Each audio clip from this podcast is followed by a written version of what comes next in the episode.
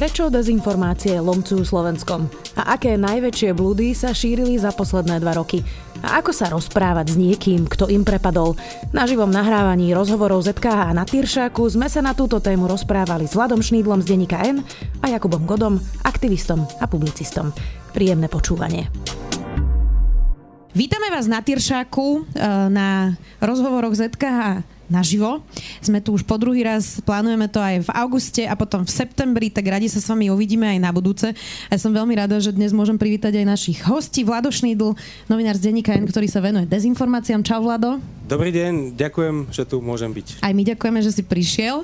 A Jakub Goda, aktivista, publicista, čo ti ešte, Jakub, mám povedať, že čo si všetko ty? To je také komplikované. Hej, tak vítaj, ďakujeme, že si prišiel. Ďakujem za pozvanie, čaute. Ďakujeme aj my. Uh, môžete sa samozrejme zapojiť vašimi otázkami, ako vždy, aj vy cez slido.com, kde nájdete hashtag SME naživo a teda ja v nejakej časti začnem pokladať aj vaše otázky. Dnešná téma sú dezinformácie a to, prečo to tak lomcuje Slovákmi. Lomcuje to Slovákmi viac ako niektorými inými krajinami v Európskej únii a ešte predtým, než sa vás pýtam, že prečo to tak je, tak som vám posielala dnes aj dopredu, že e, či by sme vedeli povedať, že čo boli také najväčšie hoaxy posledných dvoch rokov v takých tých dvoch kategóriách, že COVID a vojna. Čo boli také tie najväčšie dezinformácie, čo tu kolovali a ktorým ľudia uverili. Áno, tak uh, jednak ešte raz ďakujem, že tu môžem byť. Jednak, že ste ma pozvali aj z, z konkurenčného média v vozovkách a hlavne vám, že tu môžete byť, alebo že tu ste, lebo si viem predstaviť, že na letný večer si viete nájsť asi aj lepší program. Uh, no. A Vlado, to trošku bližšie mikrofón, nech ťa ešte lepšie trošku počuť. No a Perfektne. na oplátku budem sa snažiť hovoriť niečo, čo má nejaký obsah a čo možno ponúknem svoje uh, postrehy, že vlastne ako funguje dezinfoscéna a prečo je veria aj uh, možno vaši kamaráti alebo možno, možno vaši príbuzní. Hej, a budú to akože ponúknuté odpovede na otázky, že keď máte okolo seba príbuzného, kde, u ktorého máte pocit, že je to chytrý človek, sympatický človek, vzdelaný človek a verí takým sprostostiam, že vlastne prečo to tak môže byť. A toto vlastne skúsim ilustrovať presne na, tej otázke, ktorú si nadhodila, že vlastne aké boli tie hoaxy posledných dvoch rokov. Takže zober to krátko a chronologicky. Uh, v marci 2020 hej, všetko prekryl COVID. Tie prvé týždne, uh, ktoré sme vlastne žili témou COVID, tak tá dezinfoscéna chvíľku bola utlmená, ale hneď sa spametala a začala sa vlastne orientovať uh, na pôvod covidu. Hej, že vlastne ako prišiel COVID. Uh, takže úplne napríklad prvé video Mariana Kotlebu k téme COVID bolo, že ho sem dovedli migranti. Uh, jeden z prvých statusov Luboša Blahu k tejto téme bol, že COVID môže byť americká biologická zbraň. To znamená, že vtedy, v tých prvých týždňoch tu ešte nikto nespochybňoval závažnosť covidu, ale skôr sa tá, tá pozornosť venovala na to, že ako táto veľká hrozba sem prišla. To sa potom zmenilo a niekedy povedzme od mája 2020 až do konca roka 2020 uh, sa to otočilo a vlastne tým mainstreamom na tejto scéne bolo vlastne spochybňovať závažnosť covidu. Hej, takže vtedy veľa ľudí kladlo takúto otázku, že a ty poznáš niekoho, kto ten COVID má, celé to je nejaké divné, hej? A začalo presne to, chrypôčka, že to nie je závažná choroba. Vtedy uh, vyrastol prvýkrát Igor Bukovský presne s týmto, že vlastne COVID je na úrovni chrípky. A, a toto vlastne bolo celý rok 2020, až niekedy do, do decembra, keď sa naplnili nemocnice a kedy už len úplný exod mohol spochybňovať závažnosť covidu, lebo už to naozaj, už na to zomierali ľudia a boli plné nemocnice. Potom prišiel iný narratív, hej, okolo ktorého sa točilo, a to bol Ivermectin. Od januára 2020 až počas vlastne skoro celého toho roku 2021 bolo hlavnou líniou tých kanálov že uh, dobre, COVID nie je chrypôčka, je to závažná choroba, ale už mohlo byť po covide, keby sme tu jedli Ivermectin. Hej, toto bolo prvé týždne roku 2021 a potom sa to začalo nabalovať očkovanie, že vlastne neočkujme sa, jedzme Ivermectin a do toho vlastne pribudali tie príbehy, hej, že pani Mária z Piešťan dala status, že uh, údajne akože pozná 150 ľudí, čo zomrelo po vakcínach, hej, akorát to nesmie rozprávať a toto bol vlastne plný Facebook, hej, počas roku 2021. Potom uh, sa prelomil rok 2021 do roku 2022. Uh, v januári zmizol COVID zo sociálnych sietí, pretože prišla téma americká uh, dohoda so Spojenými štátmi, hej, tá opravná dohoda. A, a vlastne začalo to, čo sme si už možno pamätáme, takéto, že americkí vlastizradcovia a podobne. A to sa vlastne plynule uh, pre, prelinulo až do témy vojny. A v súčasnosti tie posledné dva mesiace, alebo nie posledných 5 mesiacov, vlastne témou tej dezinfoscény je nejakým spôsobom, obha- nie že vyložene obhajovať tú vojnu alebo tú agresiu, ale vyviňovať Vladimíra Putina a odvádzať pozornosť od Vladimíra Putina. To znamená, že skôr sa uh, skôr riešia, že čo robili zle Ukrajinci, hej, uh, furt sa tam točia také tie, tie fámy, že údajne, hej, Ukrajinci predtým vraždili Rusov a podobne a že to je celá samozrejme nejaká americká agresia a ten Putin sa iba bráni. A teraz sa dostávam k pointe, hej, k tomu jednému z tých tajomstiev tej dezinfo scény, aby to bolo interaktívne, tak tú otázku dám tebe čo tieto narratívy, ktoré som tu vymenoval, spája? Čo spája špekuláciu o pôvode covidu, ivermectin, spochybňovanie závažnosti covidu a vyviňovanie Putina? Ja by som si typla, Vlado, že strach. Ale ešte potom mám druhý typ, že, že geopolitika. Ja mám tretí. No. Aj. Podľa mňa spája ich to, že to je proti nejakému hlavnému prúdu.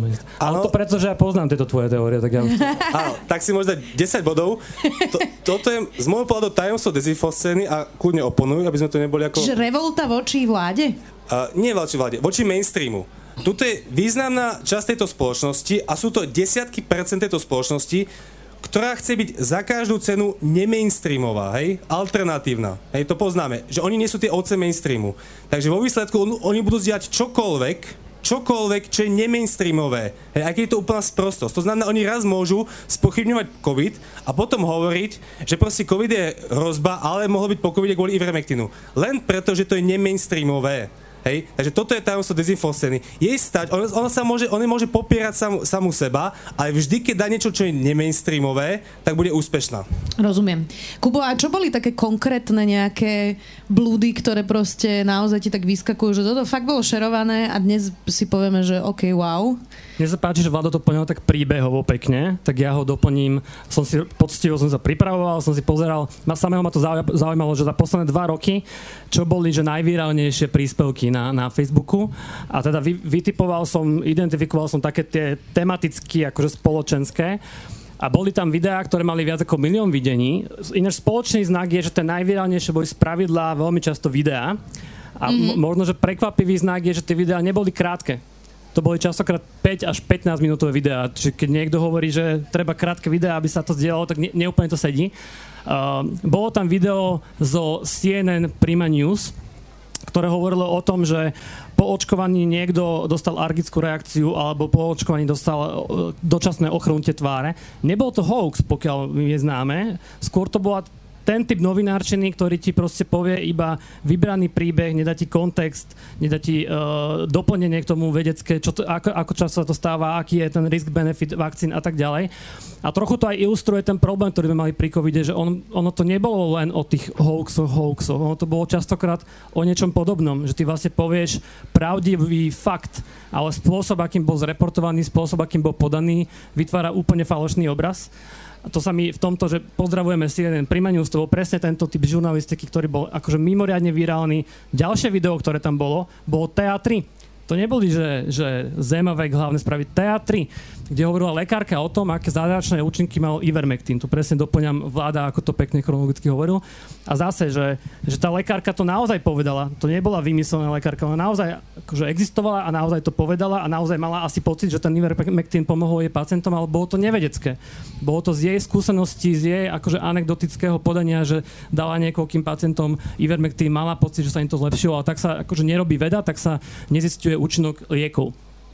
A tretie video bolo, a to bolo pre mňa prekvapivé, uh, video amerických senátorov, ktorí hovorili o tom, že vlastne celý COVID je teda akože fake. Čiže na rozdiel, alebo teda že to je chrípka, alebo že to je bublina a tak ďalej. Taký ten už naozaj konšpiračne najviac posunutý.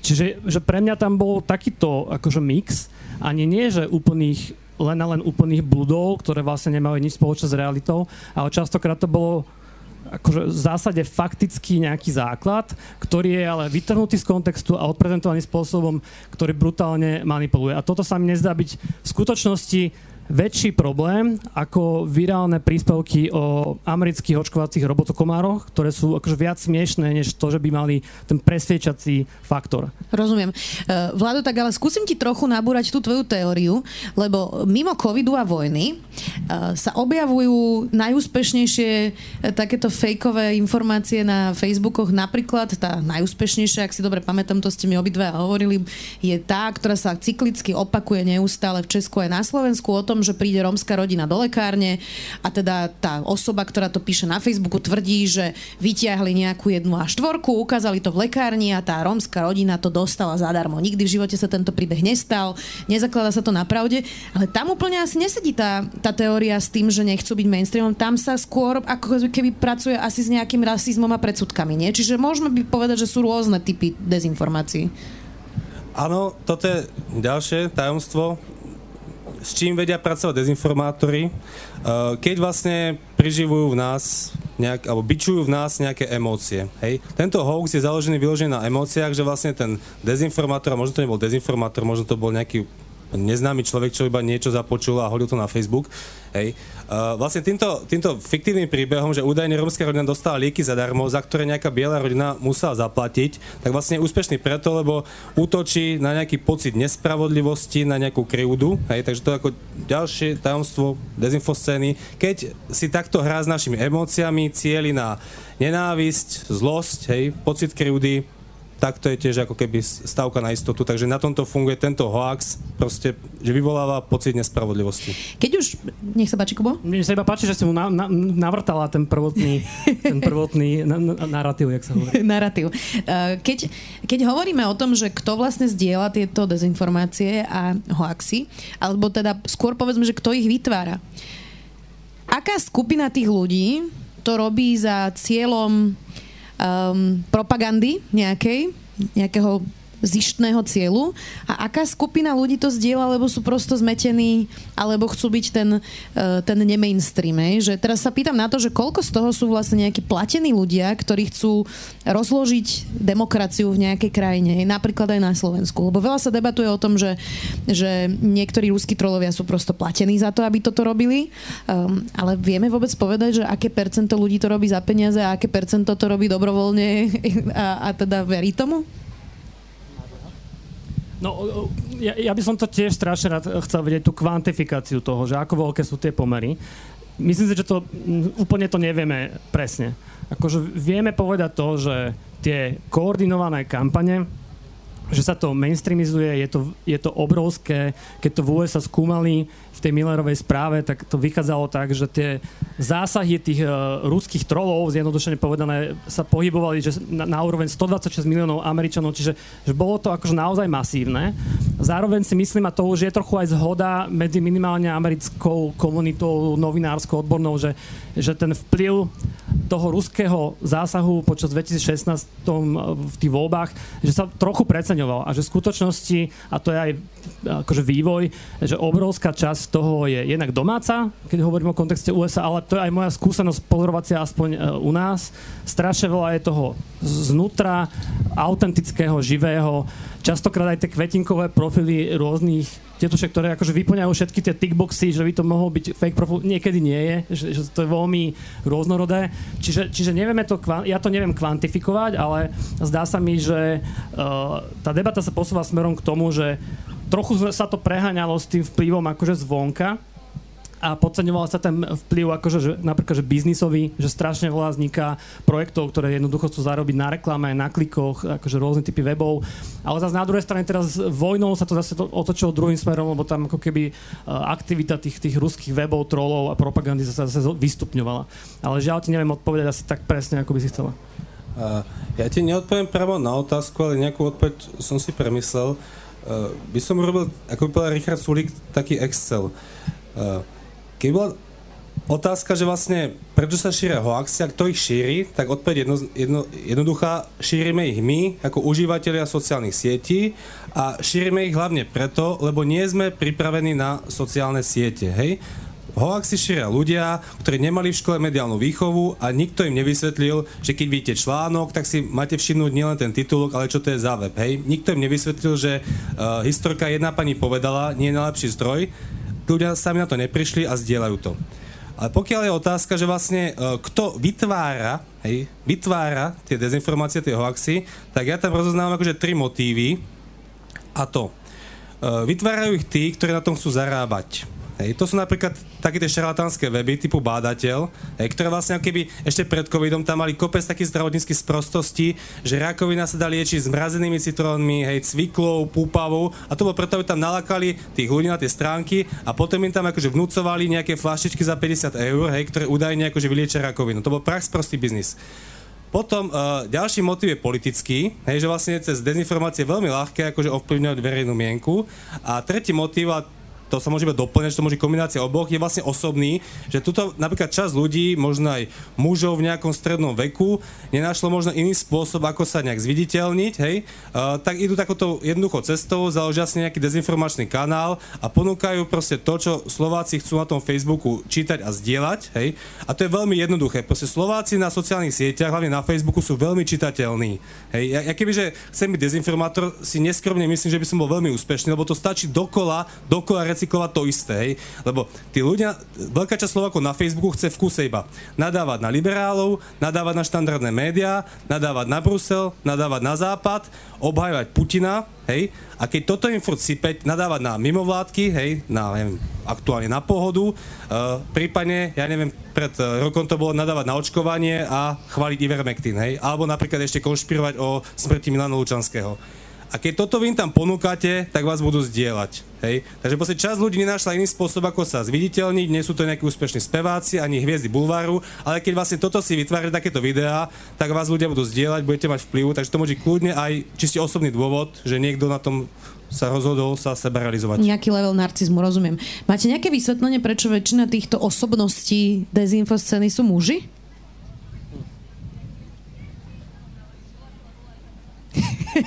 Ste sa zatvarili. Ja nemám, ale ak má niekto teóriu, tu, tak si ju rád vypočujem. Nemám, nemám. Práve teraz mi to nemám, napadlo, ako si to hovoril, Vlado. Nemám, Čím no. nejako môžeme pomôcť, vieš, mi napadlo, že... Nemám na to vysvetlenie a ne, neviem, že do akej miery sa to odlišuje napríklad nejakej, že, že koľko ľudí je ako aktívny v akom pomere na, na sociálnych sieťach všeobecne. Či nie sú akože muži vo všeobecnosti aktívnejší napríklad na Facebooku, či sa to nejak Ženy to musia v tých domácnostiach odrobiť potom, chápem. Uh, to len žartujem teraz jasné, ale možno by to bolo zaujímavé prečítať si o tom nejakú, bolo, bolo. Uh, nejakú štúdiu alebo nejaké vysvetlenie. Poďme teraz aj k takej aktuálnej otázke a to, uh, že teda Facebook vypol napríklad Luboša Blahu. Uh, ja sa priznám, že um, mala som medzi týmito otázkami, že teda ako veľmi ho to zabolelo.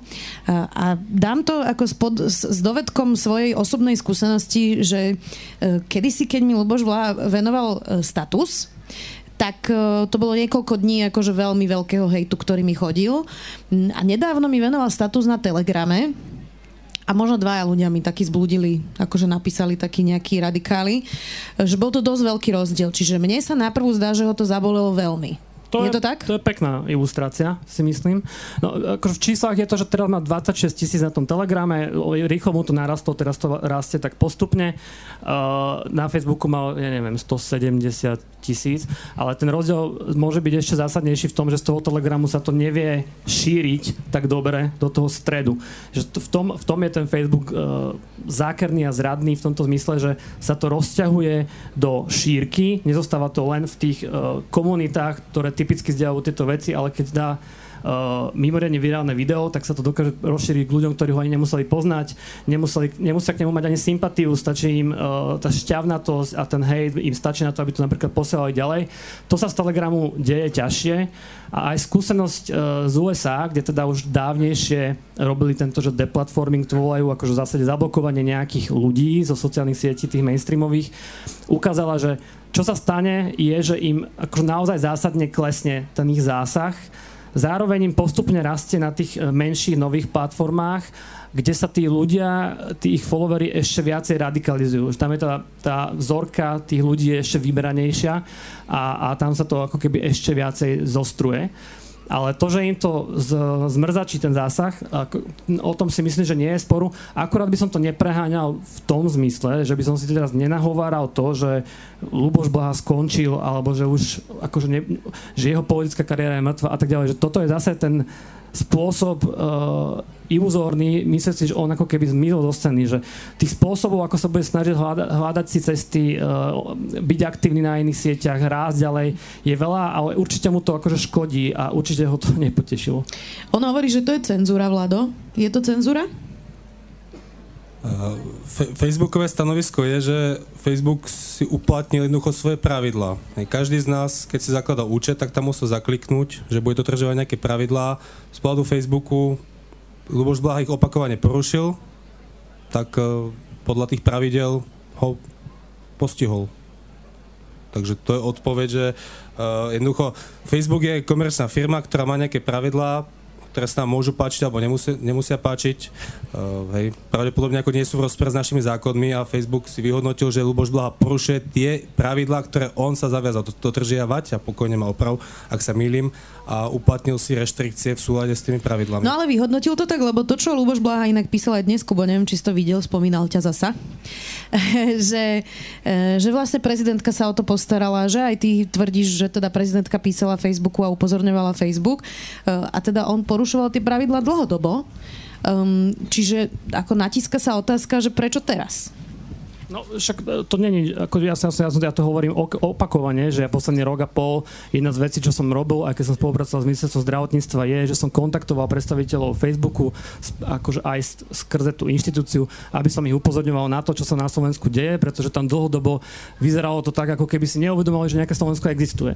Čiže tá jeho skratka je v tom, že ako keby ja som ho pomaly sám vypol, alebo som niekomu akože prikázal ho vypnúť, to je samozrejme blbosť akože vypol ho Facebook, pretože dlhodobo za posledný pol rok opakovane vyhodnocovali, že, a to sa nestalo z večera na ráno, to je polročný proces, vyhodnocovali a upozorňovali ho, že porušuje ich pravidlá. E, pri, niekoľkokrát sa stalo, že dostal dočasný bán, čiže to vyhodnocovanie a to rozhodnutie je ich. Ja naozaj ani nikto na Slovensku nemá tu moc ovládať Facebook, je to presne naopak, v skutočnosti nás ignorovali to, čo sa podarilo docieliť, je, že tlak novinárov, štátnych inštitúcií uh, prispel k tomu, aby si Facebook vôbec začal všímať, že existuje nejaké Slovensko a ľudia ako Luboš Blaha, ktorí porušujú pravidla. Takto je celý ten príbeh. On ho zužuje na to, že akože prezidentka Goda a, a blok, hej, že plný ten príbeh je, že je tam pravda v tom, že aj novinári, aj štátne inštitúcie vyrábali ten tlak nie na jednu osobu, ale na to, aby Facebook riešil svoje pravidlo na Slovensku. Hmm. Vlado, nie je najparadoxnejšie to, že vlastne všetci títo mm, dezinformátori mm, stále hovoria o americkej nadvláde a kritizujú Ameriku, ale vlastne jediný spôsob, ako to môžu šíriť, je cez americké platformy? To je vládové obľúbené. To... to, to ja hovorím dlhodobo, že jednoducho úspech prokremelských kriklúňov je závislí od e, amerických sociálnych sietí. Jednoducho na amerických sociálnych sieťach vyrastli všetky prokremelské naše uh, weby, hej, od hlavných správ uh, cez Infovojnu po neviem, hlavný denník, hej, vyrastli hlavne primárne na, na Facebooku a čiastočne na YouTube. Od, od, od uh, vlastne šírenia svojich posolstiev na Facebooku je sú závislé, sú závislé strany, ako je uh, Kotleba hej, a Urikovci. Jednoducho tí bez Facebooku a prípadne bez YouTube, ale hlavne bez Facebooku z môjho pohľadu by tiež politicky neexistovali, alebo by boli oveľa marginálnejší, pretože to, čo napríklad Urikovci dnes majú, to najdôležitejšie, to sú Facebookové videá, Facebookové statusy, že tam napríklad ja vidím aj rozdiel medzi Urikovcami a Kotlebom. Uh, ten Kotleba, on vlastne vyrastol aj na tom, že si on uh, poctivo, alebo neviem, neviem, či poctivo, ale proste si obehol to Slovensko fyzicky opakovane. Hej, že naozaj chodil do škytých eh, malých obcí, miest, chodil na tie jarmoky a vlastne fyzicky si obehol to Slovensko niekoľkokrát. Hej. Tí úrikovci sa tiež sa tvária, že to Slovensko obiehávajú, ale sa spoliehajú primárne na facebookové videá, facebookové statusy.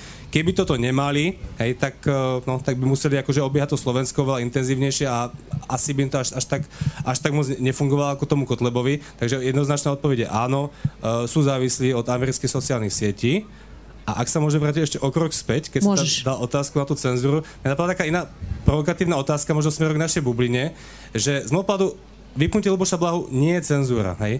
Ale je možno legitímna otázka, či by napríklad zamestnanci štátu, hej, mali vlastne, či majú v popise práce vyvíjať napríklad tento typ tlaku na, na Facebook, hej, alebo zamestnanci verejnej správy. Či vlastne do toho by sa mala uh, ne, niekto, človek, ktorý vlastne pracuje pre štát alebo platí z verejných peniazí, či toto by sa mal montovať.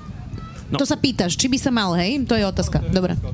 No, v kontexte, kedy tu zomierali tisíce ľudí uprostred covidu, kedy sme boli v situácii, že, že, že oni nás naozaj ignorovali. Najvirálnejšie príspevky o covide a vakcínach boli všetky tieto hlúposti, o ktorých sme sa bavili.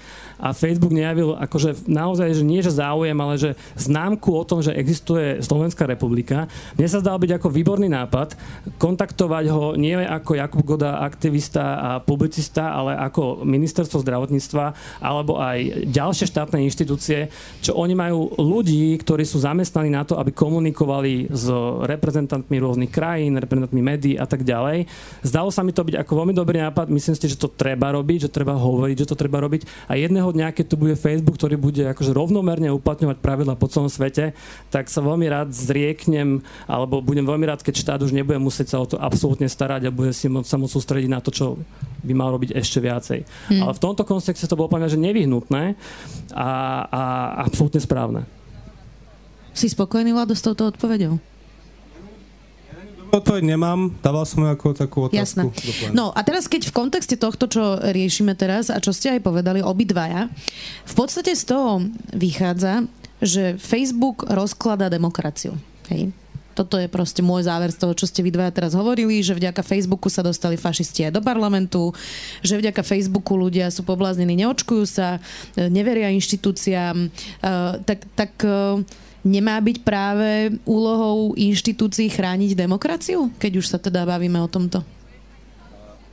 Ja by som doplnil ten tvoj názor, eh, že či Facebook rozkladá demokraciu, tu demo- pokiaľ teda uh, sa tu nejakým spôsobom rozklada demokracia alebo polarizuje spoločnosť, tak je to áno, z môjho aj vďaka Facebooku, ale zároveň, a to je to s tým priamo súvisí, je to kvôli našej nepripravenosti na tie sociálne siete. Je to kvôli tomu, že my nie sme pripravení na sociálne siete. Hej? My ako dospelí nie sme pripravení na uh, tie dezinformácie. Hej? To si, ako, dnes napríklad pre tých dezinformácií uh, to najohrozenejšou skupinou to nie, nie sú vyloženie povedzme tínedžeri, hej? lebo tí sú povedzme väčšinou na Instagrame, ktorý nie je tak toxický, možno TikToku, ten asi začína byť, ale ako to sú, z môjho pohľadu to sú väčšinou ľudia 30 40 50 To je akoby tá najväčšia skupina, ktorá dneska šíri dezinformácie a zároveň aj uh, prokremorskú propagandu.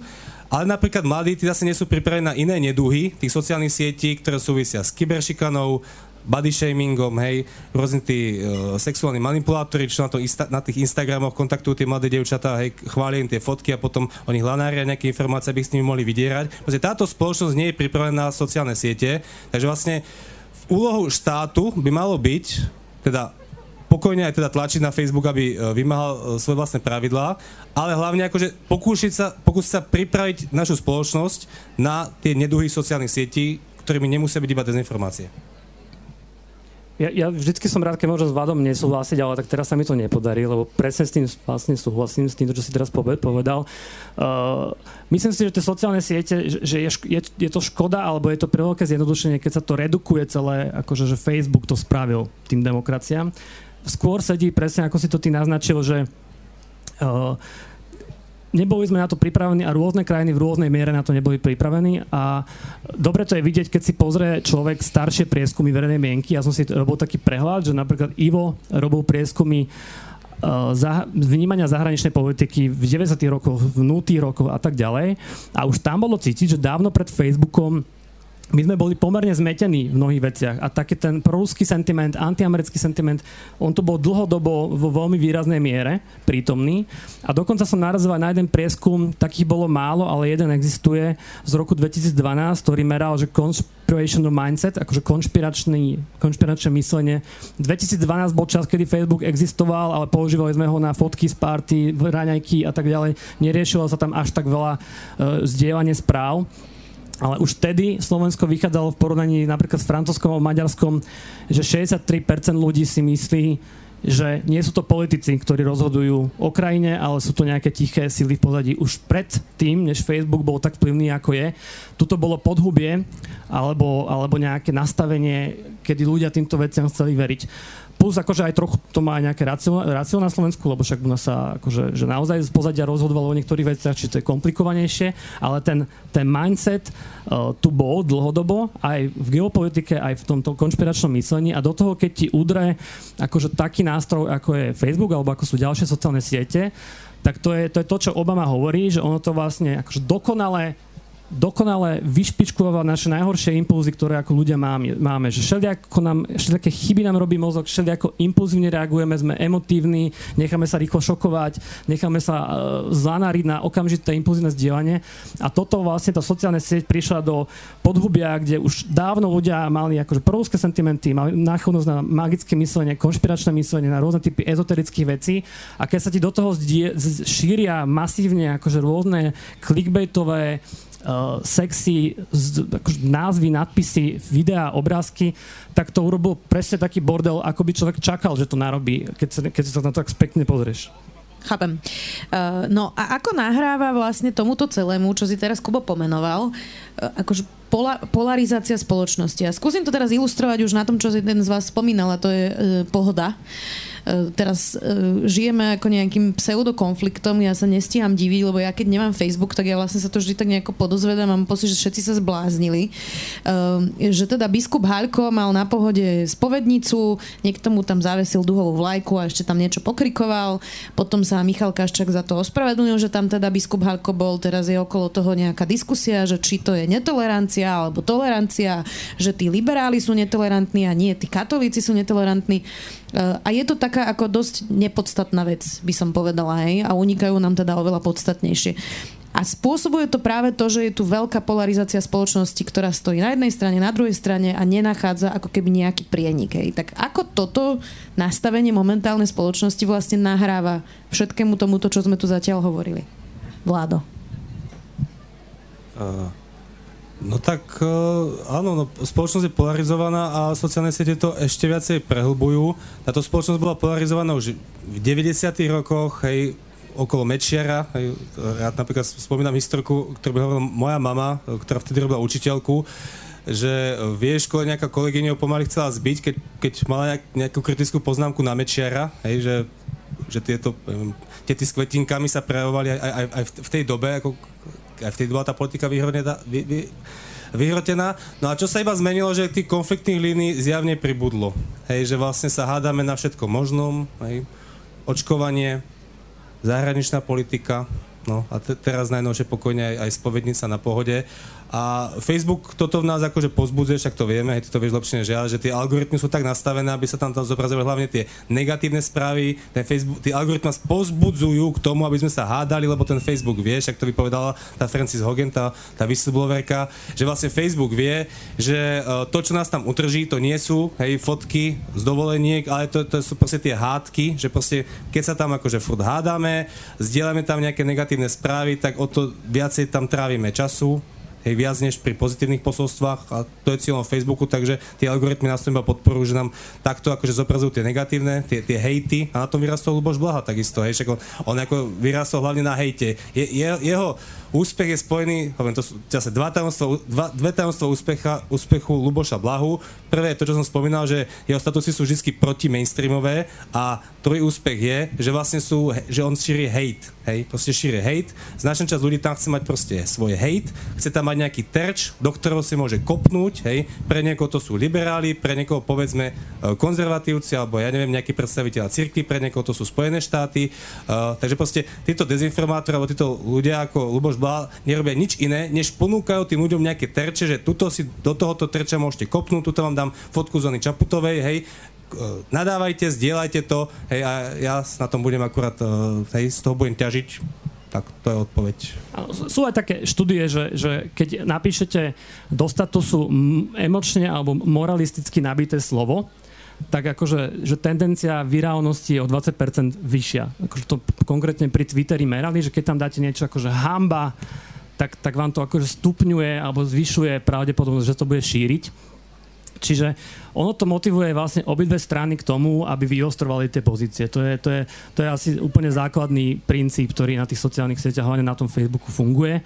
Preto ja akože, že nekonečne obdivujem, keď je napríklad že vládna kríza a ministri krajiny považujú za dobrý nápad riešiť to v komentároch na Facebooku, reagujú im tam na to poslanci a takto sa vlastne rieši ako keby, že koaličný citlivý konflikt, že ja pristupujem Facebooku tak, že keď napríklad s vládom nesúhlasím, tak mu to radšej poviem osobne alebo na lebo viem, že by nás tam to hnalo do toho, aby sme akože skôr ostrili tie pozície, ale vlastne najcitlivejšie uh, politické spory v krajine sa riešia v komentároch dneska. Hmm. To sa deje inak už dva roky, ja som z toho dosť nepokojená, ale zrušila som si Facebook a inak uh, je to super inak, ja to odporúčam ľuďom, lebo potom človek nevie, že toto sa deje. No, ako z tejto polarizácie a z tohto všetkého vlastne von? Je to len to, čo ste hovorili, vzdelanie, príprava? Na, na to, že keď človek príde na tú sieť, že čo ho tam vlastne čaká? No, ja si dovolím znovu zopakovať, čo je teda koreň toho problému, že vlastne prečo my sa tu bavíme o hoaxoch a prečo sú hoaxy téma, lebo 10 rokov dozadu hoaxy téma nebol, napriek tomu, že hoaxy sa šírili vtedy cez reťazové e-maily, hej, konšpiračné teórie sú tu stovky rokov, ale nebola to téma, hej. Tá téma, to, čo tým game changerov, to boli tie sociálne siete, hej, Pr- pretože proste hovorí, ako ste pred desiatimi rokmi už sme na Facebooku, väčšina z nás bola, ale proste riešili sme tam osobné veci, hej. Potom sa Facebook stal veľmi politickým, niekedy okolo roku 2014, potom prišla migračná kríza, hej, tá sa ťa hlavne uh, cez Facebook, voľby sa proste riešia vždy, vždy na Facebooku a podobne. Takže vlastne prišla, prišli sociálne siete a naša nepripravenosť na sociálne siete. Takže čo s tým môžeme robiť? Uh, tak úlohou, ja neviem, nejakých vyšších autorít je možno tlačiť na ten Facebook, hej, povedzme, aby teda začal vymáť svoje vlastné pravidlá. A čo môže robiť každý z nás, tak každý z nás môže to svojou troškou, troškou pomáhať nejakým ľuďom v našej bubline, ktorí o to majú záujem a ktorí nie sú ešte beznádené prípady, nejakým spôsobom sa orientovať na tých sociálnych sieťach, to môže byť úlohou každého z nás, Áno, pokiaľ z toho Facebooku odíde, úplne, úplne chápem, hej, si psychicky pomôže, ale jednoducho tí kamaráti na tom Facebooku zostanú, takže ako keby uh, tí tam hej, budú mať o, o jedného teda, hej, pričetného kamaráta menej. A prípadne toto môže byť aj úlohou štátu, ako som spomínal, pomáhať pripraviť túto spoločnosť na tie sociálne siete, napríklad prípade akože aspoň uh, žiakov škôl, pretože tam je to pomerne technicky jednoduché uh, pripraviť mladú generáciu na sociálne siete. Hej. U tých dospelých už je to oveľa zložitejšie, ale aj tu sú nejaké pokusy uh, typu uh, robiť besedy so seniormi, ktorí o to majú záujem. Takže toto sú také tie nudné čiastkové veci, ktoré sa akože dajú robiť a ktoré my máme v rukách. Súhlasíš, Kubo? Áno. Um, akorát, že teda to je nejaká jedna časť toho. Ja ináč obdivujem to, to, to, to tvoje samaritánstvo v tých diskusiách, že, že ti to drží tak dlho. To vždycky nejakí ľudia sa natchnú a potom tá vlna a ty to už pomerne dlho držíš, tak to je, to je super. Uh, ja si myslím, že sú dlhodobé veci, to je, to je naozaj vzdelávanie, ale s tým sa treba zmieriť, že to sa prejaví za 10-20 rokov, alebo, alebo tak nejak, povedzme, a dotkne sa to vlastne hlavne mladých ľudí, na ktorých prirodzené tie školy sú cieľené. A, a krátkodobo sú to potom aj veci, ktoré súvisia presne, aj policia si musí robiť svoju robotu. On sa, sa to hýbe, trošku je to už inde ako pred 5 rokmi. Uh, mne veľmi chýba to, že mali by existovať podľa mňa že špecializované vyšetrovateľské týmy, ktorí akože poznajú zákony, ktoré sa týkajú verbálnych deliktov, ktoré sa týkajú presne týchto vecí a sa na to nejakým spôsobom špecializujú, lebo myslím si, že to je celkom podceňované v tomto mysle stále ešte. Že existuje aj tá, taká tá represívna vetva, ktorá by sa mala zaoberať naozaj tými naj vypuklejšími, najnebezpečnejšími prejavmi. Existuje teda to, že regulácia sociálnych sietí, aby si vymáhali svoje pravidlá, aby sa venovali aj malým krajinám rovnako ako tým veľkým trhom. Existuje, alebo podstatná je komunikácia štátnych inštitúcií, tiež sa to trochu posunulo oproti x rokom dozadu, kedy aspoň na tých sociálnych sieťach sú viditeľné tie inštitúcie o niečo viacej. Stále je to asi menej ako by bolo treba, respektíve potrebovali by sme aj najmä to, aby tú komunikáciu nerušilo vlastne komunikácia tých lídrov, ktorá ju potom kompletne neguje. To, to, tým som trpel akože počas pandémie úplne brutálne. A je to, je to povedzme takáto zmeska rôznych, rôznych riešení. A jedna z vecí, čo si myslím, že je dôležité, je, že, že toto to je trochu atypické, že manažovať očakávania. Podľa mňa tu je proste, že 20-30% ľudí medzi nami, ktorých akože nepresvedčíme, ani my dvaja, ani až štát, ani školstvo, ako, akože nikto. A je v pohode si povedať, že, že to môže byť, že, že krajina môže prosperovať, môže byť liberálna demokracia, môže ísť ďalej, môže sa hýbať dopredu, baviť sa o veciach, o budúcnosti a tak ďalej. Aj s tým, že je to 20-30% ľudí, ktorí naozaj žijú v inej realite.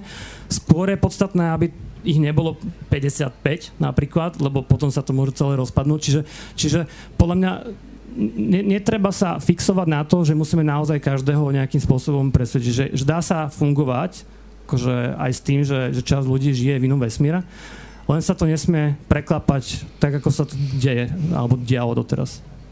Ešte, napadol mi jeden krátky apel, hej, že čo môže robiť každý z nás, ja som mal také, také video, takže budem sa trošku opakovať, ak má povedzme neviem, pol minúty týždenne, hej, ako každý z nás môže jednoducho bojovať proti tým hoaxom. Určite nie, nemusí každý z nás vyvracať hoaxy, hej, to, to nie je potrebné. Ale čo môže robiť každý z nás? Každý z nás si môže na tých sociálnych sieťach follownúť hej, nejakú stránku, ktorá buď toto priamo robí, to znamená priamo vyvrácať tie hoaxy typu hoaxia podvody Polícia Slovenskej republiky uh, počas covidu, hej, veľmi dobrú robotu uh, robila stránka, ktorú Jakub uh, pomáhal adminovať, hej, stránka ministerstva zdravotníctva a podobne. Prípadne pozbudzujem, nevnúcujem. Môžete... Vláda, vláda šnidla, ja to poviem. Sa zobrať novinárov niektorých, hej, tak ne, nemusíte mňa, hej, ale proste nejakých proste novinárov, ktorí napríklad sa venujú vojne na Ukrajine, follownúcich a pokiaľ oni zdieľajú nejaký príspevok alebo nejaký status, ktorý napríklad reaguje na niečo, čo si myslia vaši kamaráti, alebo, alebo naopak e, vybrať sa nejakú fámu, v ktorej žijú vaši kamaráti, tak môžete urobiť to jedno, jednoduchý úkon, dať to tlačítko share a pomôcť týmto akože rôznym stránkam alebo novinárom alebo publicistom so zdieľaním, hej. Vždycky odporúčam nedávať iba to share, ale dať tam i nejaký krátky koment, lebo tieto viacej zasvieti na tom newsfeede, kľudne iba keď skopírujete nejakú najsilnejšiu myšlienku z toho statusu. Prečo? Lebo vďaka tomu ten váš kamarát tam uvidí niečo, čo by tam bez vás nevidel. Hej, to znamená, že my môžeme pomôcť trošku tým našim kamarátom prenastaviť ten ich newsfeed, hej, tým, že občas raz za týždeň, raz za dva týždne niečo zazdielame a tým pádom ten náš kamarát si predsa aj niečo, hej, niečo iné, než vidí dneska v tých kotlebovských skupinách, alebo než mu tam napíšu nejakí títo prokremelskí kriklúni. Takže to ja odporúčam občas po, pomôcť so zdieľaním nejakého príčetného obsahu. To je dobrý tip, Vlado, ďakujeme. Inak uh, prejdem za chvíľku na otázky, lebo veľmi veľa zaujímavých otázok aj prišlo cez uh, slajdo. Uh, Kubo, ty teraz robíš v prezidentskej kancelárii. Máš nejaké vysvetlenie, prečo ženy zažívajú horší hejt od dezinformátorov? No, akože alebo teda, je to tak? Viem takto, to iba... spýtam sa najprv takto. Je to Áno. tak? Ja som videl aj viacero aj výskumov, ktoré sa tomu akože seriózne metodicky venovali a potvrdzujú to. Z môjho pozorovania to úplne platí. Uh, akože, že ja nie, že všade vidím uh, ten, ten, uh, ten rodový faktor, kde, kde, kde ho iní vidia, ale v tomto ho vidím, že absolútne, absolútne jednoznačne, že uh, aj z pozorovania, aj z, zo, zo štúdí, ktoré tomu existujú, ktoré robili napríklad aj na no, novinárov, myslím, že v Británii, že, že ten, ten, a ja to cítim aj na sebe, že ja som si zažil tiež veľa rôzneho typu hejtov, ale to, čo som videl, že dostáva napríklad Lucia uh, Nikolsonová, ale aj ty a tak ďalej, že to sú úplne neporovnateľné, akože že živelne, animálne inak posunuté veci, ktoré sú naozaj, že niečom tak odpodivé, fyzicky hnusné, že, že ja také niečo som ne, nemal.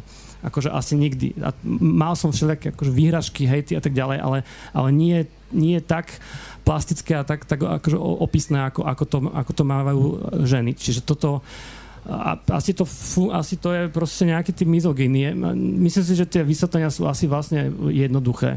A že to nebude nič iné, než to, že vo veľkej časti spoločnosti akože funguje takéto niečo, že, že, že mizoginia alebo, alebo neviem. Myslím si, že to je v podstate banálne vysvetlenie. Vlado? Ja iba nemám vysvetlenie, iba potvrdzujem, to je môj dojem, ale lakmusový papier je napríklad ten Luboš Blaha, on si oveľa radšej bral na paškal, keď mal tú možnosť e, ženy než mužov. To znamená ženy novinárky, od nás e, Moniku Tódovú. Z môjho pohľadu jeden z jeho úplných suterénov bol, keď on dokonca spojil pomaly e, moju kolegyňu Moniku Tódovú so smrťou Milana Lučanského. Hej? To bol absolútne proste primitívny suterén, hej? Čiste iba a len proste, pretože e, potreboval tam dať nejaký lákavý terč. E, takisto proste furt tam rieši samozrejme prezidentku. To keď si pozrite, celko, keď dá niekto akože hejt na prezidentku, hej, tak vždy to akože bude fungovať. To je, to je stavka na istotu, že on dokonca ten Blaha to už robil aj, na do takých extrémov, že ešte keď kritizoval napríklad ministra zdravotníctva Lengvarského, ktorý ale asi nie je tak výrazný, tak tam radšej dal fotku, na ktorej ten Lengvarský s tou Zonou Čaputovou. A keď status bol o Lengvarskom, ale proste ľudia nadávali na Čaputovú. Hej? Takže ako keby toto je zjavné, že ako keby ženy proste uh, fungujú a žiaľ proste t- z môjho pozorovania to tak vyplýva, že pri tých ženách, výrazných ženách sa ten facebookový dav ide vyzúriť oveľa radšej, než proste pri výrazných mužoch. Áno, akože pri, pri, pri prezidentke Zuzane Čaputovej to je teraz podľa mňa úplne najextrémnejšie a najvypuklejšie a súvisí to s tým, že tam sa zmiešava vlastne všetko dohromady. Aj je prezidentka, aj je najpopulárnejšia, aj je žena, tam je to všetko zmixované a je, je to v extrémnej rovine, akože tá, tá, ten, ten hate a aj ten jeho prejav. Poďme aj na tie otázky z publika. E, pre istotu opakujem hashtag sme naživo cez slajdo a e, Marek sa pýta, Vlado, to bude asi najlepšie na teba, ako viesť komunikáciu s človekom, ktorý verí hoaxom, pritom tvrdí, že im veríme my, ktorí v tom máme jasnejšie. Tak ako sa napríklad rozprávať s niekým, kto miluje Vladimíra Putina a obhajuje teraz všetko, čo robí. Dajme si to na takomto nejakom case study. Áno, moc ďakujem za túto otázku. Toto je téma, hej, ktoré som venoval niekoľko hodín.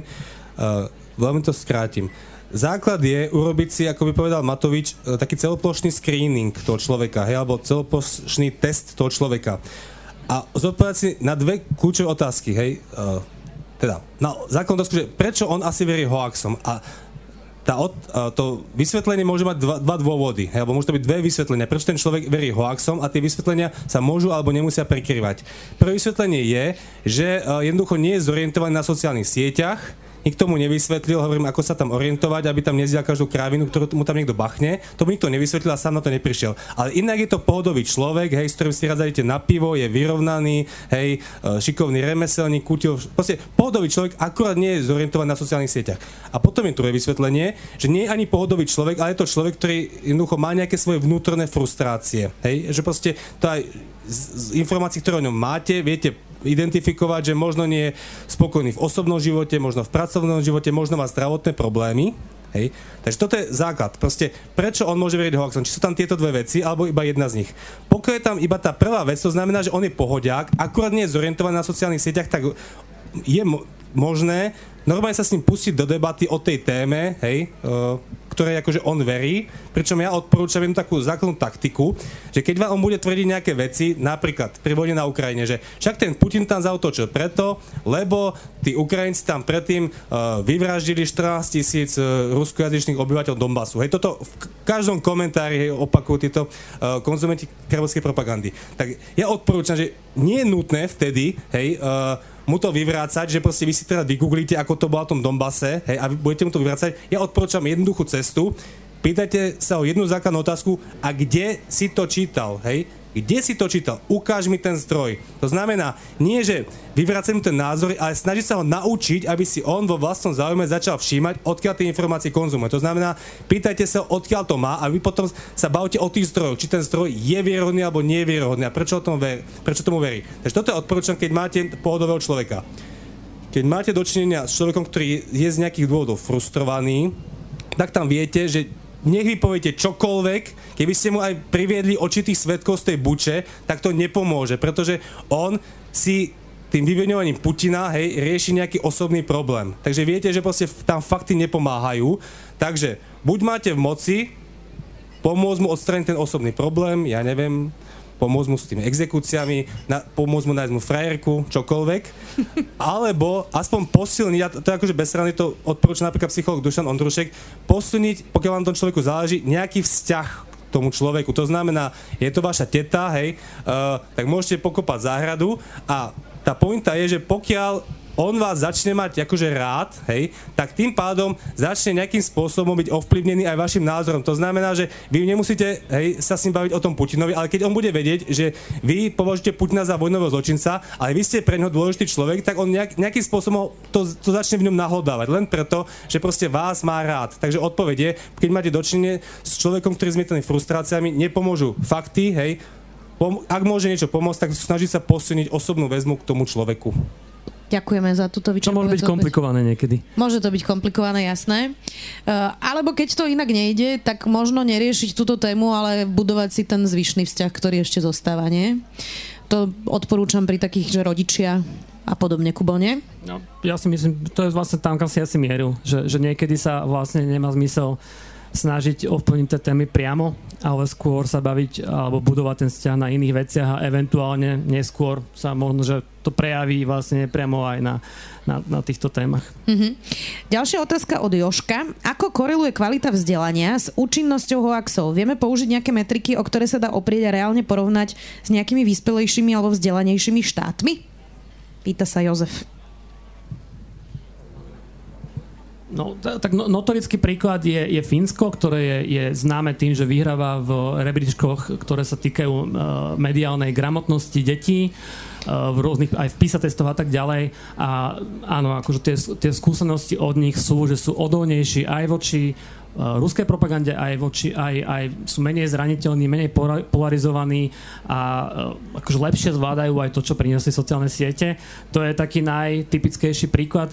Uh, odoka to koreluje akože v tom zmysle, že, že Škandinávia a niek- krajiny západnej Európy typu Nemecko, Holandsko a tak ďalej, všetky, všetky riešia síce túto tému. Aj vo Fínsku majú novinárku Jessica Aro, ktorá si na tom vybudovala kariéru, že proste ju hejtujú trolovia a, a tak ďalej. Zároveň zároveň to Fínsko je odolné, čiže všade tá téma je, len v iných intenzitách a na oko sa zdá, že to koreluje s tým, ako e, vyspelá je tá spoločnosť, ako dobre fungujú médiá, aká je dôvera v médiá mainstreamové, aj v, v verejnoprávne e, a aj s dlhodobým vzdelávaním. To som povedal teraz tak veľmi bajočko, ne, necitujem tu žiaden akože paper, ale, ale zhruba to tak je a krajiny typu uh, aj napríklad USA alebo aj napríklad Británia to zvládajú horšie. Tam, tam tá polarizácia je, je, je, je výrazne väčšia než napríklad Škandinávia. Ja si myslím, že naopak to USA je dobrý príklad v tom, že to trošku keby rozbráva tú teóriu, pretože minimálne tak americké univerzity hej, patria medzi najkvalitnejšie na svete, ale ja predpokladám, pokiaľ ste niekto študovali v USA, môžete ma opraviť, že, že ja predpokladám, že aj americké povedzme možno aj základné školstvo alebo stredné školstvo je kvalitnejšie než na Slovensku. By som si povedal, možno nie. Hej. Nedá sa to takto vládo povedať. Veľmi rôznorodé. V priemere nemusí byť. Dobre, takže ak v priemere nie, tak uh, tým pádom moja konštrukcia padá, ale pokiaľ je americké školstvo v priemere kvalitnejšie než Slovensko,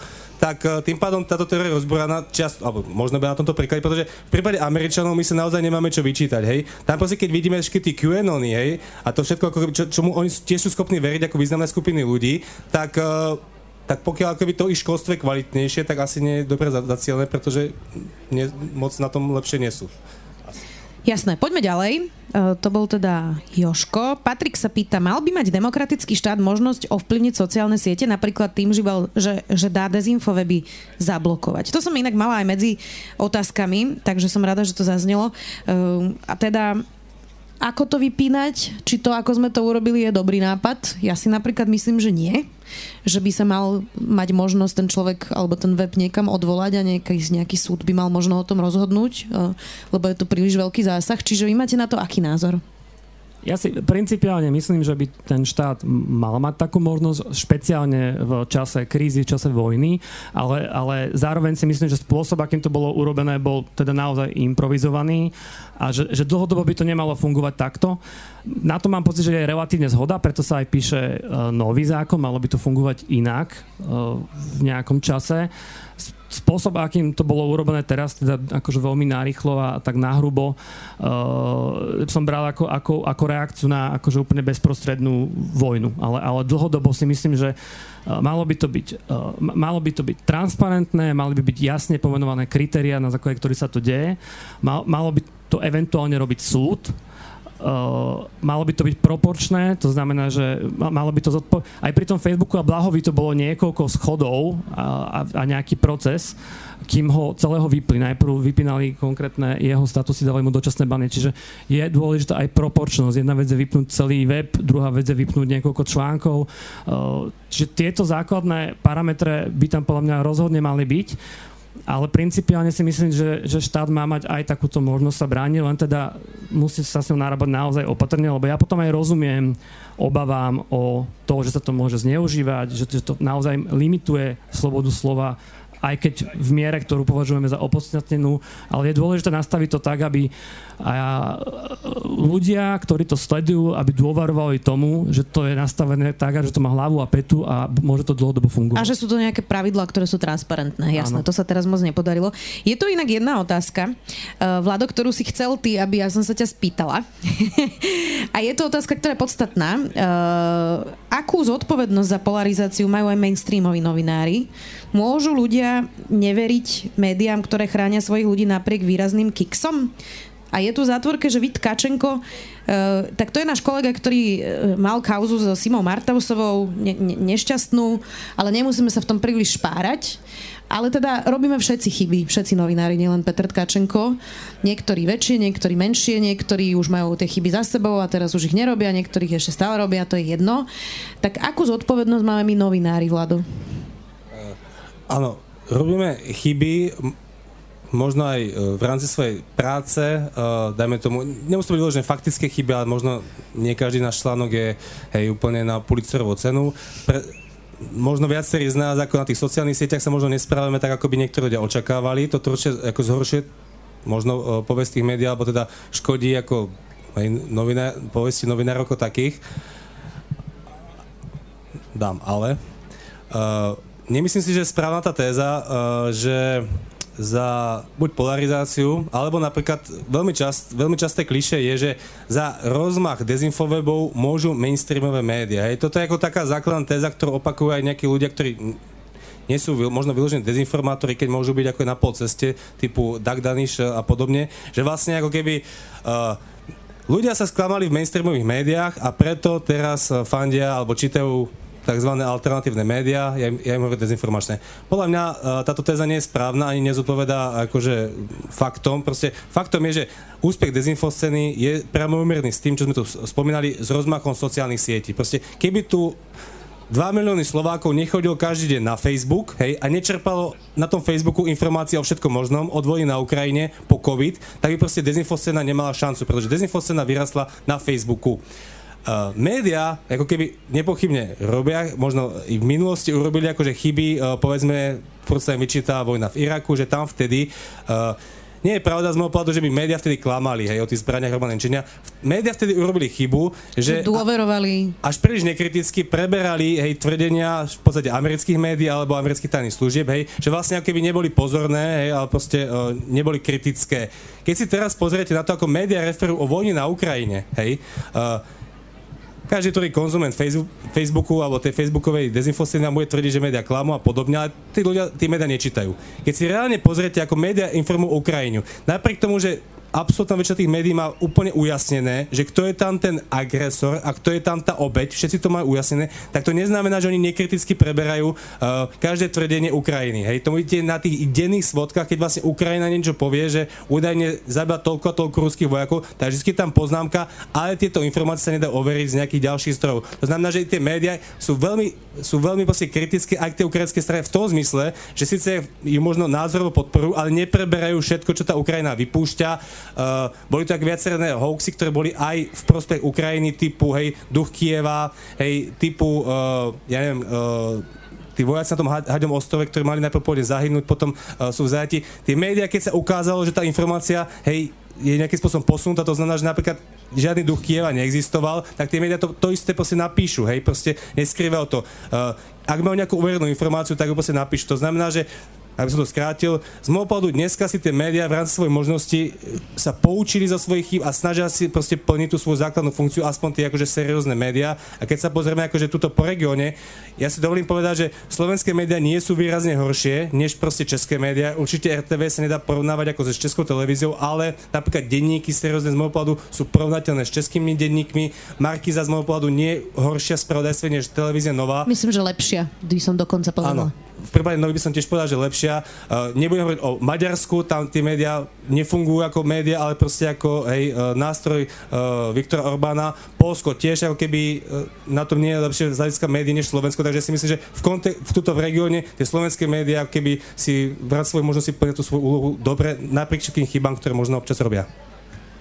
Kubo, asi súhlasíš, môžeme ísť ďalej. Toto a toto aj bude asi Kam otázka. som sa to dostal, keď takto automaticky. no vyzeral si tak. Takže to som z toho usudila. Muž z publika sa pýta. Trváte na tom, že s extrémom sa nediskutuje? Príde mi, že si sami budujeme segregovanú spoločnosť, veď nadávaním do konšpirátorov nikto, nikoho o ničom nepresvedčí. Tak diskutovať s extrémom, diskutovať s dezinformátmi, eh, dezinformátormi, tak. No kedy, ako, ako s kým? No, mne sa zdá, že, že niekedy sa akože aj v rámci týchto diskusí zbytočne si to takto zjednodušujeme, že či diskutovať alebo nediskutovať, záleží v akom e, nastavení, s, akým moderátorom, či to je priamo v osobnom kontakte, alebo to je na internete, kdo, koho si vlastne definujeme ako extrémistu. Čiže to podľa mňa nemá akože takú zjednodušenú Tak dobre, odpoveď. skúsim jednoduchšie di- diskutovať s Marianom Kotlebom. V televízii? Áno. E, tak ako to urobil napríklad e, tvoj pán manžel vtedy, e, keď ho mal u seba, tak to sa mi zdalo, že, že, že, to, bolo, že to bolo užitočné. Pretože ho tam konfrontoval spôsobom, že ho dostal do situácie, z ktorej akože mal veľmi ťažký, mal tam veľmi ťažký čas a myslím si, že takým spôsobom to bolo užitočné. Videl som aj diskusie v mainstreamových médiách s Marianom Kotlebom, ktoré sa mi zdali, že, že takto sa to nemá robiť. Hej, tie boli v RTVS, myslím. Čiže, čiže, čiže tiež záleží od toho, myslím si, že keď sa týka diskusí televíznych, tak extrémne záleží od moderátora a keď už si to niekto zoberie na seba, tak by si mal veľmi dobre dať záležať na tom, čo robí, naozaj sa poriadne pripraviť a, a brať to ako mimoriadnú udalosť, nie ako náhod, akože bežnú, bežnú televíznu diskusiu. Dobre, tak to bol ten extrém, tak diskutovať napríklad s Lubošom Blahom? To bola teraz téma. Mňa iba na odľahčenie napadol doplnok eh, k, tej, k tomu vystúpeniu Mariana Kotlebu v, v, Na telo. Na, na telo. Mm-hmm. Uh, to bola akože je- jedna z najpozorovnejších diskusí za posledné roky v tom, že uh, vlastne moderátor bol pripravený a to Kotlebu tam krásne demaskoval, hej, teraz hovorím o tej debate s tými znakami šelmy, hej, keď tam vlastne akože uh, pustil Markiza to video, ako ten Kotleba hovorí, že, že uh, zjavenie Jána hovorí, že kto nepríjme čip, hej, a tam vlastne dostal Kotleba tú knihu, no tak tam nájdete, áno. áno, nájdete tam akože tú vetu, a on začal hovoriť, že to sú znaky šelmy. Ako, asi ste ho nepochopili to Kotlebo, ja som ho pochopil, pretože trošku poznám tie, tie konšpiračné teórie, ten, ten proste 30 rokov stará Kotlebo, uh, konšpiračná teória z Ameriky, hej, kedy začali chodiť prvé čiarové kódy v tom retaili a vtedy niekto prišiel s tým, že čiarové kódy to sú nejaké znaky šelmy, hej, ktoré my budeme mať na čele a potom to niekto iba modifikoval na tie mikročipy, ale normálny človek to nemohol pochopiť, čo ten Kotleba myslel. Ma, musím vám pocit, že ten Kotleba asi nie príčetný, keď tam hovorí o nejakých uh, znakoch šelmy. A ja poviem anekdotickú historku. Ja som raz robil taký hĺbkový rozhovor do článku s jedným mladým voličom Kotlebu, uh, ktorý vlastne volil Kotlebu vo svojich keď, ako, keď dovršil plnoletosť vo svojich prvých voľbách, to boli prezidentské voľby 2019, volil Kotlebu, lebo ono vtedy vnímal ako to hrdinu, čiže do tých rómskych osád, hej, tam sa postaví tým Rómom, hej, a vlastne akože to je ten, ten idol tých mladých, ale potom keď videl toho Kotlebu už ako model 2020-2021, tie, tie vodky s Bromexinom a tie znaky Shelmy, no tak akože to už ani v jeho bubline už nebolo cool akože voliť Kotlebu, takže pokiaľ by bola diskusia týmto spôsobom, že demaskujete akože Kotlebu, tak áno, hej.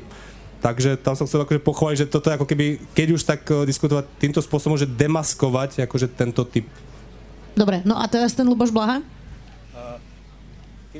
Ak, ak by bola akože otázka, že teda, uh, no, neviem, uh, o, ako odpovede, ničomu by to v podstate poriadne nepomohlo, hej. Pokiaľ si niekto myslí, že uh, ako debata, kde vlastne každý z nich si povie svoje, tak uh, že niečo zmení, tak, tak nezmení. Hej. Pokiaľ to bola debata, ktorá nejakým spôsobom demaskuje toho Luboša Blahu, podobným spôsobom ako to Kotlebu, tak to môže prospieť veci. Pokiaľ to bude iba také, že on si tam povie to isté, čo si povie na Facebooku, tak mu to môžem akurát tak pomôcť. Jasné. Je tu inak taká celkom e, smiešná otázka, možno Vlado budeš vedieť povedať. Pýta sa ju Zankatron, že či sa hádajú konšpirátori medzi sebou rovnako, ako sa hádajú s mainstreamom.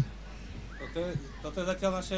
Toto je za- zatiaľ naše... i- Málo, jedno z mála šťastí, ktoré ako keby spoločnosť v tomto máme, že táto komunita je neuveriteľne rozhádaná, hej. To, to človek ako žasne, hej, že ako sa oni dokážu ako proste rozhádať na úplných malichernostiach, alebo neviem, či malichernostiach. Neskutočne sa rozhádali už po voľbách 2019, kedy časť dezinfoscény podporovala Kotlebu a časť dezinfoscény podporovala uh, Harabina, hej, a potom sa to vzájomne proste vyčítali. Uh, teraz sa z môjho pohľadu celkom akože trošku to zapadlo, ale z môjho pohľadu sa krásne teraz hádali okolo toho Matovičovho balíku, hej, uh, v tom parlamente. Že SNS podporila republika nie? Áno, tak, takže tam uh, ten Mi- Mizik tam vyčítal, uh, komu to tam vyčítal, že nosí tie, tie ponožky dedoles, hej, že to boli naozaj, že že išli ako naozaj ukázali na, na tej svojej úrovni, hej, tú svoju neúplne najvyššiu úroveň, ktorú väčšinou oni zameriavajú proti nám, to oni vtedy zamerali proti sebe. Takže toto je zatiaľ naša, naše, naše jedné šťastie, že tento antisystém sa zatiaľ nevedel akože zjednotiť. Tá, tá love story Daňo Vásky má svoju dynamiku, akože tam to tiež je cítiť, že raz spolu, raz proti sebe. Myslím, že ak sa nemýlim, Daňo podporil očkovanie? Neviem. Sú tam, sú, tam, sú tam rôzne uh, uh, odbočky a, a vzájomné dynamiky, no. Uh, to je pravda, oni sa stále hádajú inak. To mi ani nenapadlo. Diana sa pýta, Vlado, to bude tiež podľa mňa pre teba. Čo mám urobiť, ak, môj, ak má môj obuvník na prevádzke plagátik hovoriaci No VHO, NATO, OSN, EU do kruhu, obkreslený hákovými krížmi. Je to pritom najmilší pán, ale what the fuck? Pýta sa Diana. O, obuvník? Obuvník. Obuvník. No tak hovorím, ak je to milý pán a má k nemu nejaký vzťah, môže si skúsiť pokecať. Chytrejšiu odpoveď nemám. Hej. Ale asi, asi nerobiť nejakú, alebo neviem, či urobiť nejakú partizánštinu, že mu to dá dole, to asi nie. No, tak. Ja sa priznám, že ja by som tam asi chodila ďalej. Kubo, ty? Ja sa priznám, že asi by som sa s ním skúsil raz rozprávať a potom by som uvidel. To je tiež dobrý plán. To, čo hovorí chytrejšie ľudia než ja, napríklad pri tej uh, aktuálnej vojne uh, napríklad Jan Markoš, odborný na kritické myslenie, keď som sa opýtal, že vlastne čo robiť, keď napríklad máte presne kamaráta, čo podporuje Putina, keď to nebol tento prípad, tak on hovorí, že minimálne z jeho pohľadu, a ja s tým súhlasím, je naša civilizačná povinnosť, hej, keď proste vidíme, čo sa tam na tej Ukrajine deje, že tam proste zomierajú civilisti, hej, že uh, Putin sa snaží ako keby násilne obsadzovať akože, a masakrovať uh, nášho suseda, že minimálne dáme najavo, hej, že keď niekto proste podporuje vojnového zločinca Putina, že z nášho pohľadu nie je v poriadku, že aspoň to dať najavo, že minimálne si myslíme, že podpora vojnového zločinca nie je v poriadku. A ďalej to hrotiť nemusíme, ale iba aby aspoň ten človek vedel, že napríklad, hej, z nášho pohľadu to nie je v poriadku. Chápem. Ešte tu Zankatron e, reaguje na to, čo si Vlado hovoril, že či pomôže zdieľanie antikonšpiračných postov na Facebooku, keď vidíme, že niektorí Rusi neveria ani vlastnej rodine. Áno, a, a jeba, hovor, zopakujem to, čo hovoril Jakub. Určite sa rozlučme s predstavou, že uh, dokážeme akože zmeniť, hej, uh, nejakého no, nechcem povedať zabedneného, ale tak akože človeka, ktorý je už v tom úplne hlboko ponorený, uh, len na základe proste akože faktov alebo vyvracanie ako jeho dezinformácií. Jednoducho, on v tom, on v tom, v tom nadchnutí sa pre tú dezinfocénu má veľakrát osobné dôvody, takže pokiaľ neodstraníme osobné dôvody, tak uh, tohoto konkrétneho človeka nezmeníme tým, že budeme zdieľať fakty. Jasné. No, ja by som to spojil tie dve veci, že to, to, že to uvedomenie si toho, že, že tu je akože časť ľudí, ktorú naozaj nie je v našej moci presvedčiť, podľa mňa dobre súvisí aj s tým, že ako sa teda v reálnom živote zachovať e, napríklad pri tom obuvníkovi, že my sa môžeme zmieriť s tým, že nebudeme vedieť všetkých e, presvedčiť, ale zároveň akože musíme rátať s tým, že musíme vedieť vedľa spolu žiť. Čiže aj s tým obuvníkom by som sa snažil vychádzať do tej miery, že aj mu poviem ten názor, ale akože on asi nezmizne, asi ten obchod tam stále bude mať a asi nemá zmysel s ním byť akože úplne fyzicky na nože. Čiže akože tak by som fungoval, že zmierený s tým, že nepresvedčím každého, skúsiť to môžem, ale zároveň akože budeme tu stále vedľa seba. Že, že úplne sa to akože nebude dať zmeniť v tomto zmysle. Jasné.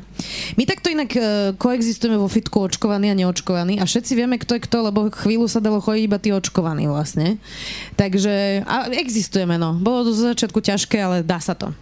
Dám za vám záverečnú otázku, ktorá je najlajkovanejšia a je taká filozofickejšieho charakteru a tým by sme to už možno mohli ukončiť. Uh, že či by sme sa mali usilovať reguláciu šírenia dezinformácií na úkor slobody slova, alebo naopak usilovať o maximálnu slobodu slova a sústrediť sa práve na vzdelávanie spoločnosti spoločnosti?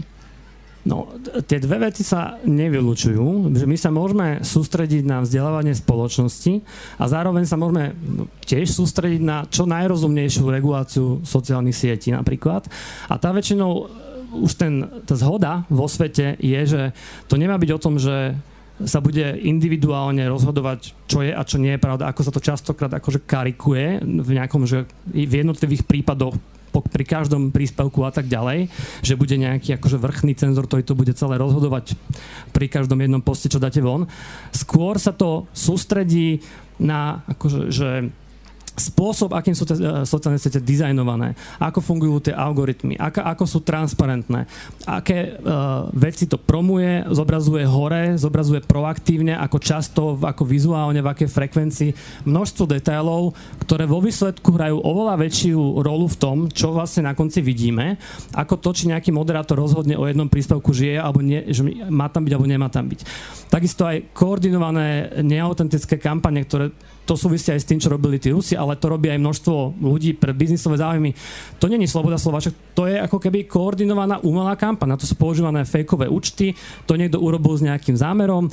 To podľa mňa je úplne v pohode rušiť, keď uh, vieme, že tá sociálna sieť to vie identifikovať. Čiže tá otázka to zbytočne redukuje na to, že, že my máme na výber buď slobodu slova, alebo nejaké akože brutálne mazanie všetkého, s čím nesúhlasíme. To je, to je, to je najčastejšia karikatúra vlastne tej dilemy, ktorú, ktorú, ktoré dneska čelíme. A, a na to, aby sme sa o tom vedeli rozprávať, je le, lepšie si to rozvrhnúť na celé, celé to spektrum možností, ktoré máme. Že napríklad Facebook, keby zaviedol takú vec, že môžem zdieľať článok až potom, ako si ho rozkliknem. Napríklad. Ako to urobil Twitter, drobnosť. Twitter to myslím, že skúšal alebo že môže byť článok alebo príspevok zdieľaný len cez dve úrovne, aby sa spomalila tá viralita veci, ako som to na začiatku citoval, že boli najvirálnejšie. To sú veci, ktoré by mohli mať dramatickejší vplyv než akože noví moderátori alebo nejaké prísnejšie pravidlá, ktoré by regulovali konkrétne príspevky. A týmto smerom sa uberá aj tá diskusia. Čiže my vrátim sa k tomu, že otázka zbytočne nám dávala ako keby falošnú dilemu. My musíme aj vzdelávať, aj sa snažiť akože vyrovnávať sa s tým, aby ľudia nemali tie impulzy, eh, že zdieľať všetko na prvú ale zároveň, a tomu sa už nevyhneme a to už je vlastne nezvratné, hľadať čo najrozumnejšiu, čo najlepšie vybalancovanú reguláciu sociálnych sietí, ktorá z nich urobí zdravšie prostredie. Prostredie, ktoré akože lepšie bude promovať fakty, vedu, overené informácie a bude spomalovať uh, naše najhoršie impulzy. Vlado? Uh, ja skúsim byť kratší. Uh, to, čo zase hovoria chytrejší ľudia než ja, ten absolútny základ by mal byť, keď je o regulácii, že čo je nezákonné v offline svete, malo by byť hej, nezákonné protiprávne v online svete. A to sa dnes nedieje, hej. Dnes, keď uh, zavoláte do nejakej školy, že je tam bomba, tak úplne správne, hej, po vás pôjde policia a pokiaľ vás vypátra, tak úplne správne, hej, uh, budete súdení. Na tom Facebooku, hej, je tam kopec, kopec kaďakých manipulátorov, ktorí majú weby anonymné, kde napríklad tvrdia, alebo písali, alebo šírili, že očkovanie, poč, očkovanie spôsobuje potraty, hej, a podobne. To je tiež z môjho pohľadu na úrovni poplašnej správy. A nič. Hej, nič z hľadiska trestnoprávneho sa im nestalo. Hej, e, ten admin toho bádateľa, však neviem, dva roky už to je, čo ministerstvo zdravotníctva vtedy s veľkou slávou na nich dal trestné oznámenie, aj stav úplne pohodičke. Hej, skončilo to na tom, že e, dostal to nejaký vyšetrovateľ, ktorý zistil, že ten admin je prevádzkovaný niekde, neviem, s, s, s panami, no tak vybavené. Hej, ne, ne, nemám šancu akože, že ísť ďalej, takže ako keby hej, má to v šuflíku. Hej, takže v offline svete po vás pôjdu, v online, online ste sme ste úplne pohodičke, takže toto by aspoň mal byť ten základ, že teda sa začne vymáhať teda ten zákon, hej, ako hovorí Pelegrini, padni komu padni, aj na tom Facebooku. To sedí a to, to aj vlastne bolo schválené na pôde Európskej únie, že v Digital Services Act máš presne túto vetu, že čo je nelegálne offline, má byť nelegálne online, len to ti nepostihne asi väčšinu vlastne tých vecí, čo nás trápia. Lebo aj to, čo som na úvod citoval, uh, reportáže, ktoré hovoria o tom, že niekto mal alergickú reakciu a, a, a navodzujú dojem, že, že očkovanie vlastne škodí. Uh, reportáže o lekárke, ktorá povie, že Ivermectin vyliečila niekoho. To není nelegálne. Akože, že to ťažko uh, dáš do toho, že by to malo byť ilegálne. Tým pádom to ťažko zmestíš po tento rámec a tým pádom je to akože trochu komplikovanejšie a ide to viac smerom, že nastavovať akože nuancy v tom prostredí sociálnych sietí tak, aby vo výsledku napomáhalo šíreniu rozumnejšieho obsahu a skôr spomalovalo šírenie horšieho obsahu. Držme si palce. Ďakujem veľmi pekne, že ste sem prišli. Ďakujem aj vám, že ste prišli počúvať takúto tému. Vlado Šnidl z denníka N. Ďakujem ti, Vlado, že si prišiel. Ďakujem pekne. Rád som tu bol. Ďakujem. A Jakub Goda, aktivista, publicista a všetko možno. Ďakujem. Ďakujem, ďakujem. Uvidíme sa na konci augusta. Ďakujeme aj vám všetkým a pekný večer ešte. Majte sa. Počúvali ste podcastovú verziu relácie Rozhovory ZKH. Už tradične nás nájdete na streamovacích službách, vo vašich domácich asistentoch, na Sme.sk, v sekcii Sme video a samozrejme aj na našom YouTube kanáli Denníka Sme. Ďakujeme.